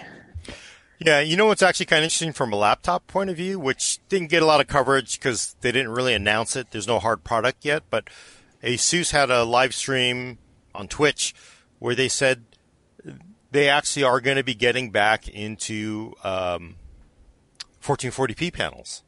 So you will start to see high refresh 1440p panels in Asus gaming laptops, which I think is huge because, I mean, 1080 1080p on a 15 inch panel is is yeah. a eh. little tough. It's a little it's a little it's a little loose, and then you push that to 17.3. It's really just kind of like you can see the the pixels. They're just so yeah. damn big. So I think, and there's not enough resolution for regular work. So I'm actually very excited for 1440p, you know, 17.3 and, and 15.6 panels in a gaming laptop because uh, yeah. that's the, like the best of both worlds. You get high frame rate, you get a decent resolution, but not so high that you you know old people like me can't see the anything on the screen. And 4K really isn't worth it on a laptop because the, the things are it kills battery life and the screens are so small. Like text gets real wonky without scaling and stuff like that. 1440p makes a lot of sense for panels.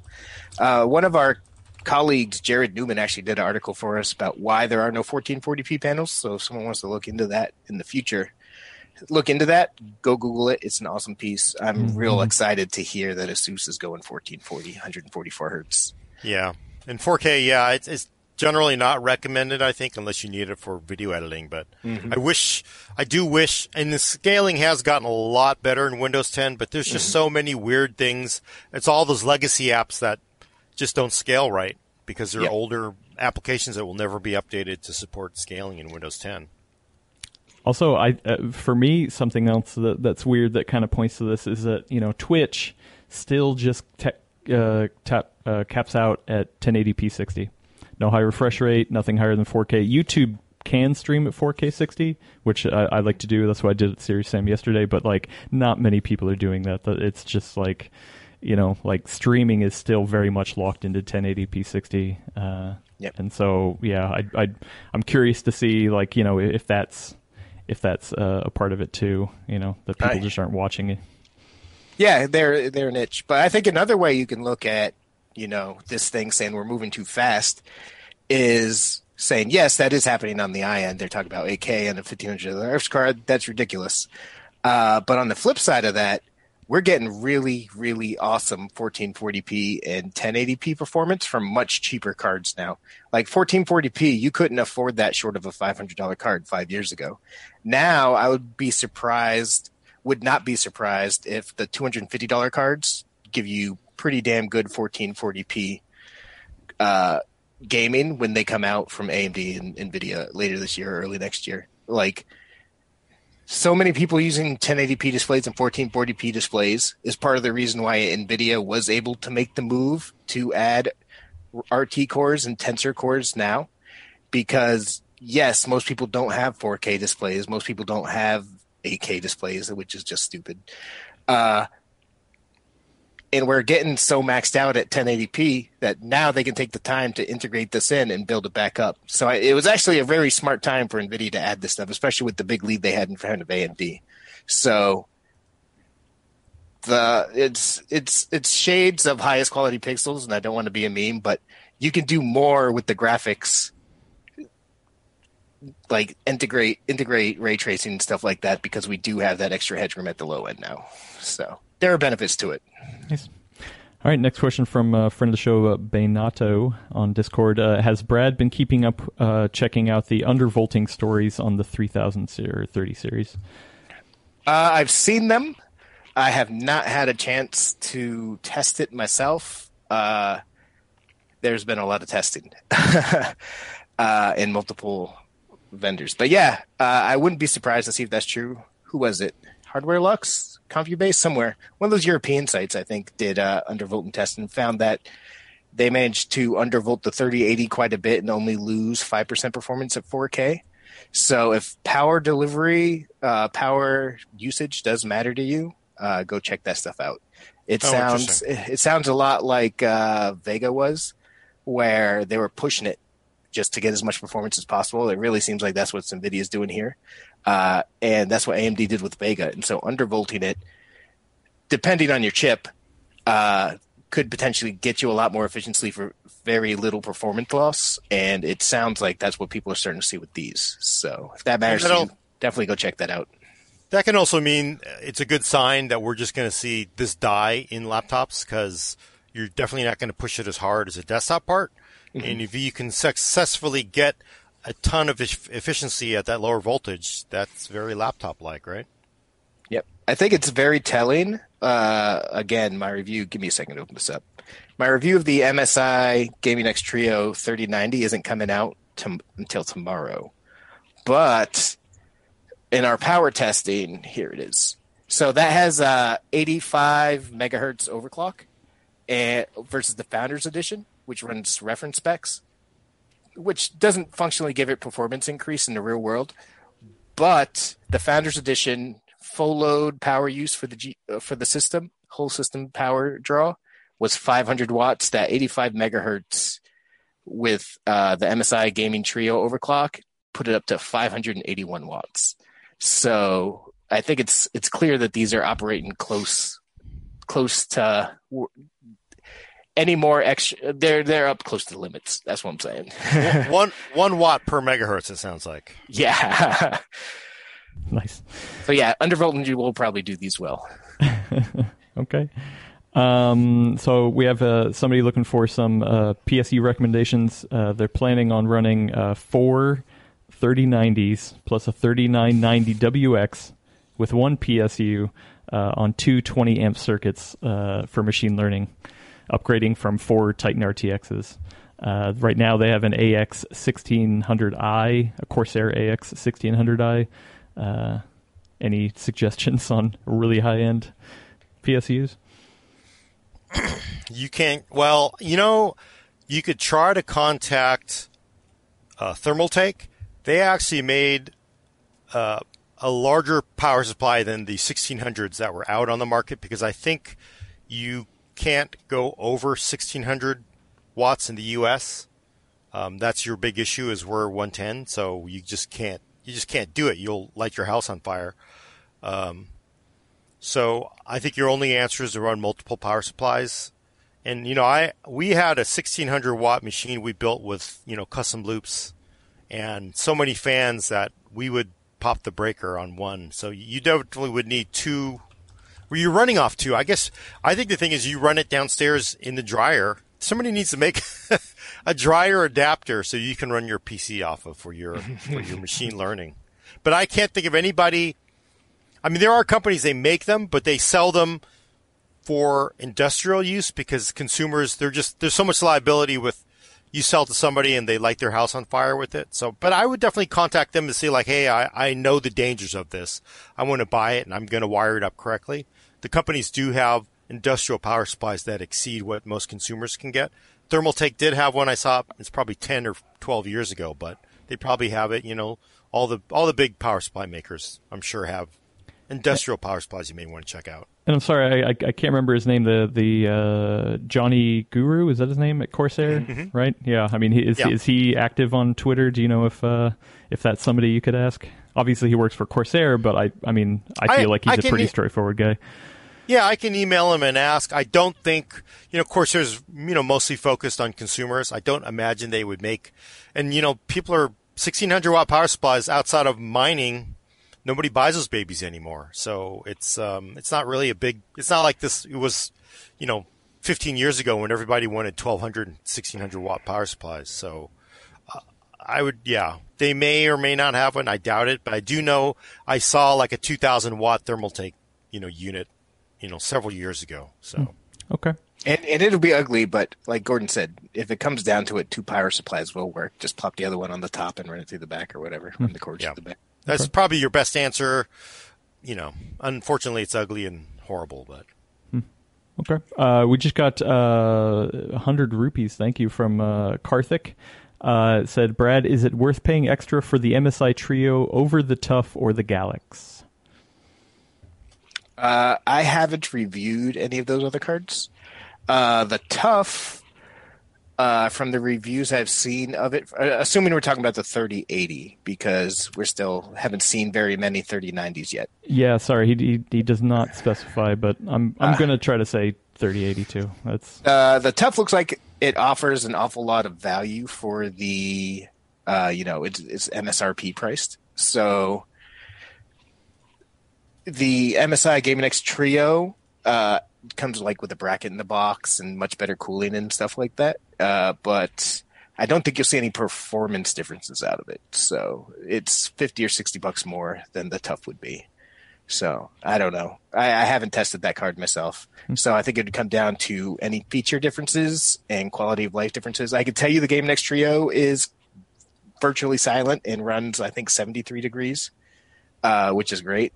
The TUF also did better than the Founders Edition, so I would get the TUF based off like Steve at Hardware Unboxed review over the Founders Edition, but I can't talk about the two custom cards specifically like that. Check the features, check the quality of life. I think they'll say offer the same basic you know experience. So it'll come down to like the TUF has and this is actually something i meant to mention in my 3090 section.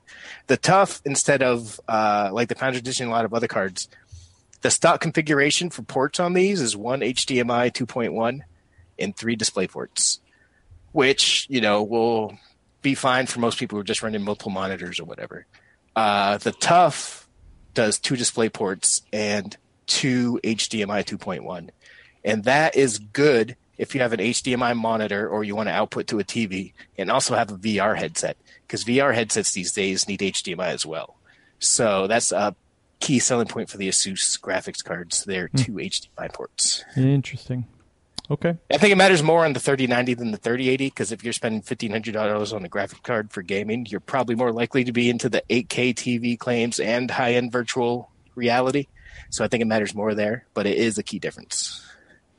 Okay. Uh, nice. Uh, we just got five dollars from uh, Evo Cotty Productions. Thank you. He said, "Hey, I finally got a 380. Congratulations. Yeah. Uh, he's about to open up an RTX 3080 Discord to help others get one. It's a good idea. Maybe we should steal that for the full nerd Discord.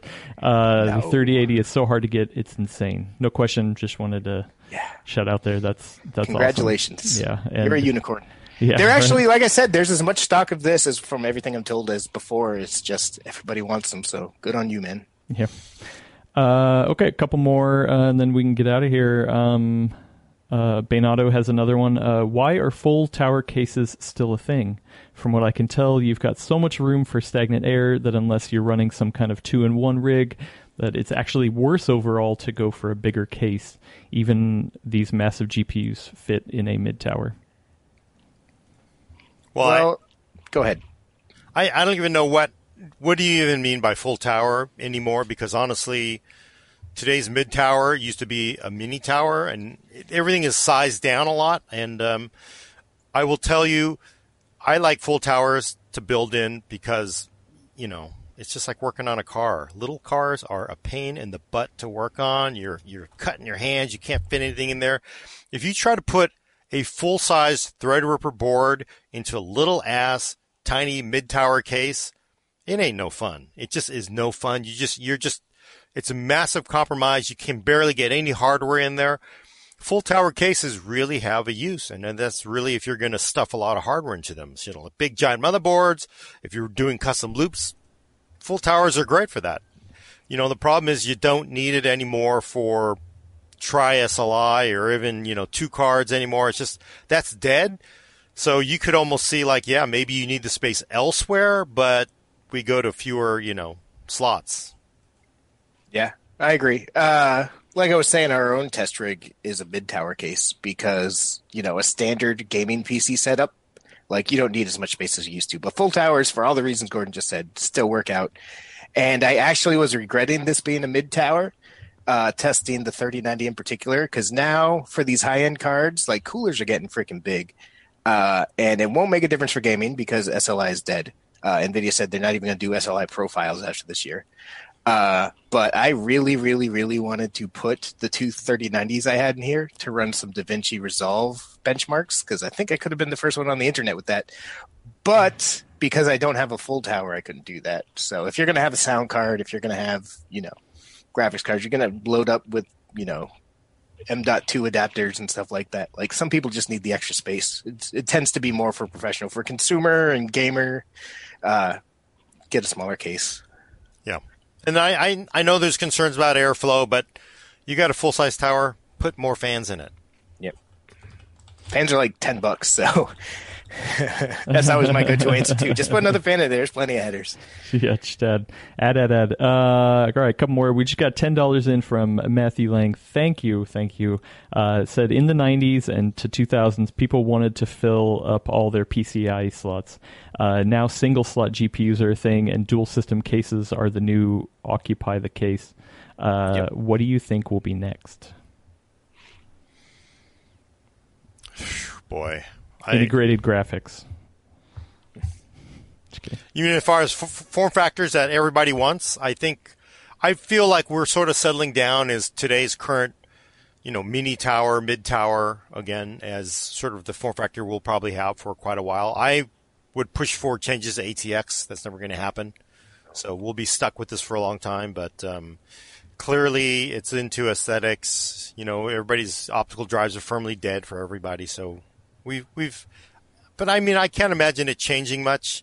You know, maybe it would be nice if we had like micro ATX seems like the perfect form factor for today's gaming builds, but nobody uses them. The micro ATX boards generally stink. You know, mini ITX boards are almost better than most micro ATX boards. So maybe motherboard vendors actually make really good micro ATX boards, and everybody settles on those instead of you know full ATX. I think things are just going to keep getting smaller. Just kind of tying back to that old question. Like if you look at last gen's uh, Founders Edition 2070, it was already a mini ITX board or damn close to it. And I think you know, obviously, it's not going to be the case at the high end where we need these big ridiculous coolers to keep these like crazy ass chips cool. But I think in general, we're going to start seeing cases, which we already have been, just slim down more and more and more and more. yeah, but you know, some argument against that is we've already gone through this. I thought, I thought we were going to really have it with, you know, I called them micro towers. You you had those like slim Xbox yeah. size machines that were fat. Everybody made like, them. You had the original Alienware, like the Falcon Tiki or whatever. The Falcon yeah. Tiki, you know, uh, uh, Digital Storm had one. They all had these sort of mini boxes but it kind of like, wow, these things are really awesome because they're so compact. And then they went away. People just they like the openness of a of what today is you know called the mid tower. I, I used to be called the mini tower, and I really feel like that is like that's where we're going to settle down for the next ten years. So I don't think it's really going to get smaller.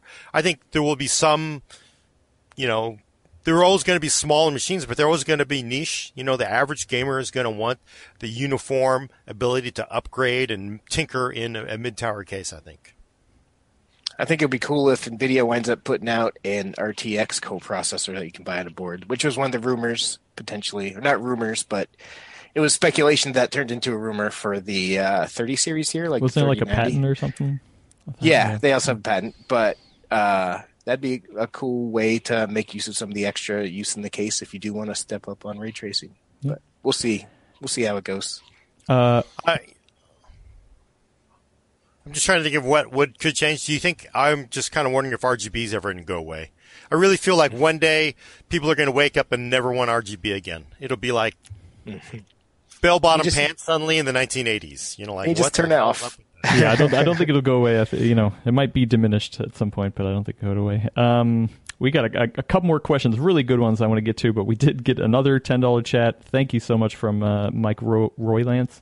said by sem- by December 2020, do you think there will be more physical uh, 30 series uh, GPUs in consumers' hands, or the even the Radeon 6000 series?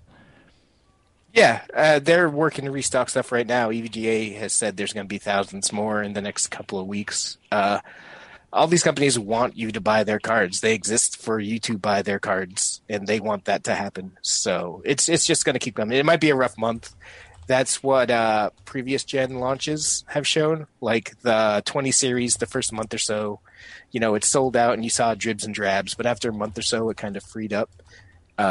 I wouldn't be surprised if that's the case here as well, especially once Navi starts, you know, big Navi gets revealed the end of next month. I'm sure Nvidia will want to have its stuff flooding the streets as much as possible by then. It's just logistics in 2020 might, you know, throw some sort of wrench in things. Uh, all right, uh, two last ones is is a fun one from Dennis, uh, friend of the show. Uh, what is the proper way to clean your PC or laptop? What tools and chemical solutions are good to use, and what is a no no? Compressed air is definitely one of my main tools. yeah, I don't go too I don't go too nuts. Compressed air, you know, that's the yeah. big one. You use I use uh, electrical grade Clorox wipes to kind of wipe everything down inside when I open it up. I do it once or twice a year. Uh, you don't need to go crazy. you know, and yeah, definitely on the laptop, especially with these ultrabooks, those really really thin fans get clogged up with dust. It's actually mm-hmm. really good to actually blow out the fan on occasion. I actually had to do that with a laptop. That it, I thought the fan was failing; it was just clogged up with dust. Uh, I also use uh, baby wipes on the top, the the C lid, which is basically a keyboard deck. I use baby wipes to clean the keyboard off. Uh, I do that on my regular keyboard too. Baby wipes are really good because it's just basically you know liquid and soap, right? It's it's for a baby's butt. Well, isn't uh, isopropyl alcohol better? Because it, it it can. Well, I you're just you know, you're just cleaning a keyboard, so. well, but I know it could get in the keyboard, though. You know, like that's what I'm what? always worried about. Like, you no, know, like I mean, they're not that wet. getting in the keyboard.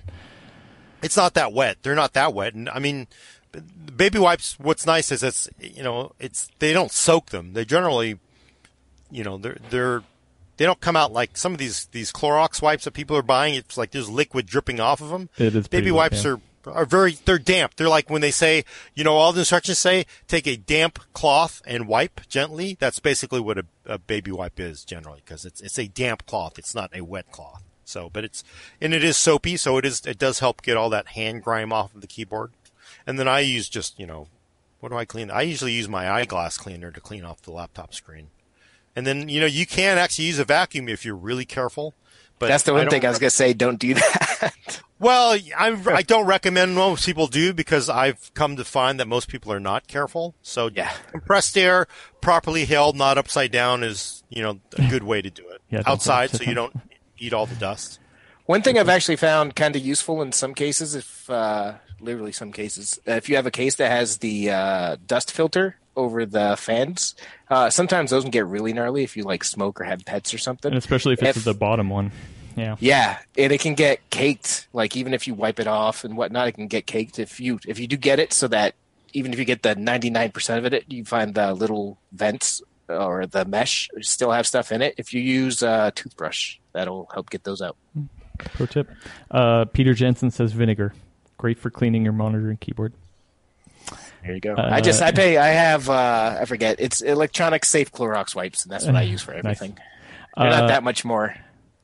There's there's one more question I want to get to, but, but people keep throwing money at us. Uh, Karthik gave us a uh, hundred rupees. Said uh, this one's for Brad. Um, I'll, I'll, try to uh, get it here. Uh, two times 100, or I'm sorry, uh, two 1440p screens versus widescreen 34 inch versus a 4K panel, all at 144 hertz with a 3080.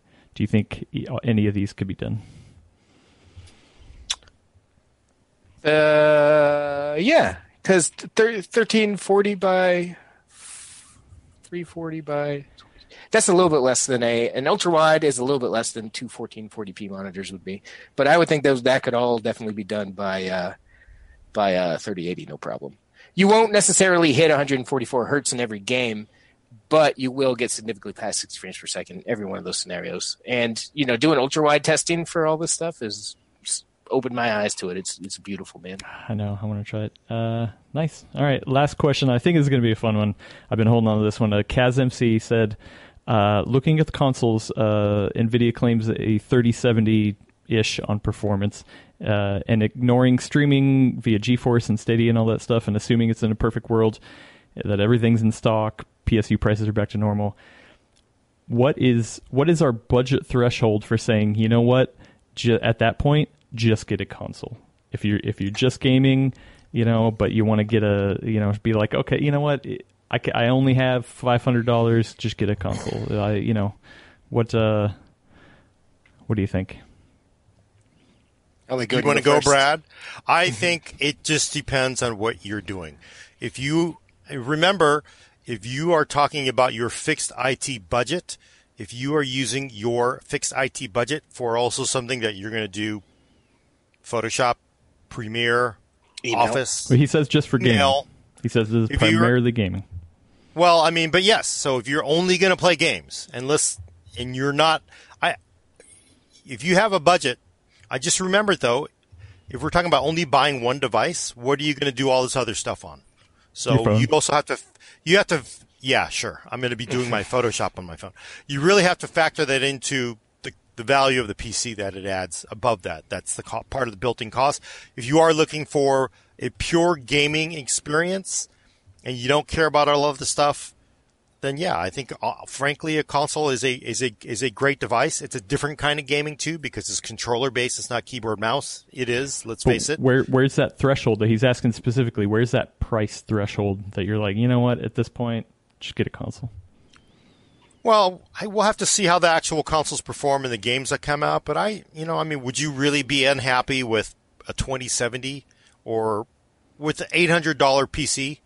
Would you? Are you going to be unhappy? I don't think so. I think you'd be, you know, fine. You may not be playing, you know, 4K gaming at 144 hertz, but you know, it's for what you're getting. It's going to be awesome. I, I, for me, I'm, I think it's just very much on what you want to do, not really about the price of the games. Because console gaming is very different than PC gaming, if you ask me.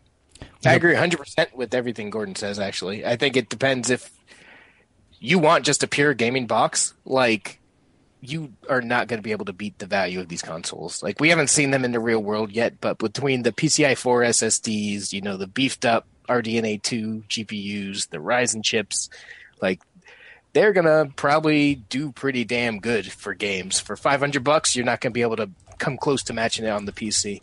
Uh, but the PC, like Gordon was saying, offers you all that extra stuff. You can do your email. You can, you know, save your photos off your phone. You can do Photoshop. Uh, for me, a big part of the PC's value is, you know, my five years plus, more, way more than five years, but tons of my Steam backlog. You know, I have tons. I almost discussed a uh, whole lot of games on Epic now that they have a free game or three every week. You're never going to get that on consoles. So it's about the ecosystem. Uh, if you're just looking, if you don't have, you know, thousands of games already on the PC like I do, if you're just looking for sheer, you know, I just want a game at a good, you know, good clip, what should I buy? The consoles are going to be an outstanding value, I think. Yeah. No, I mean that's I I talk a lot of smack about consoles, but you're not going to touch them at five hundred dollars. They're at least not yet, not until we see newer cards from Nvidia and AMD, but or Intel. But I think consoles are fantastic if you're into the console gaming experience. Yeah, like you can't me, play League of Legends on a PlayStation. It would never work for me because I don't play the games that I do on the consoles. But for somebody who just is into controller based, yeah, hey, you can't beat it. You just can't beat it. Period. It's it's fruitless.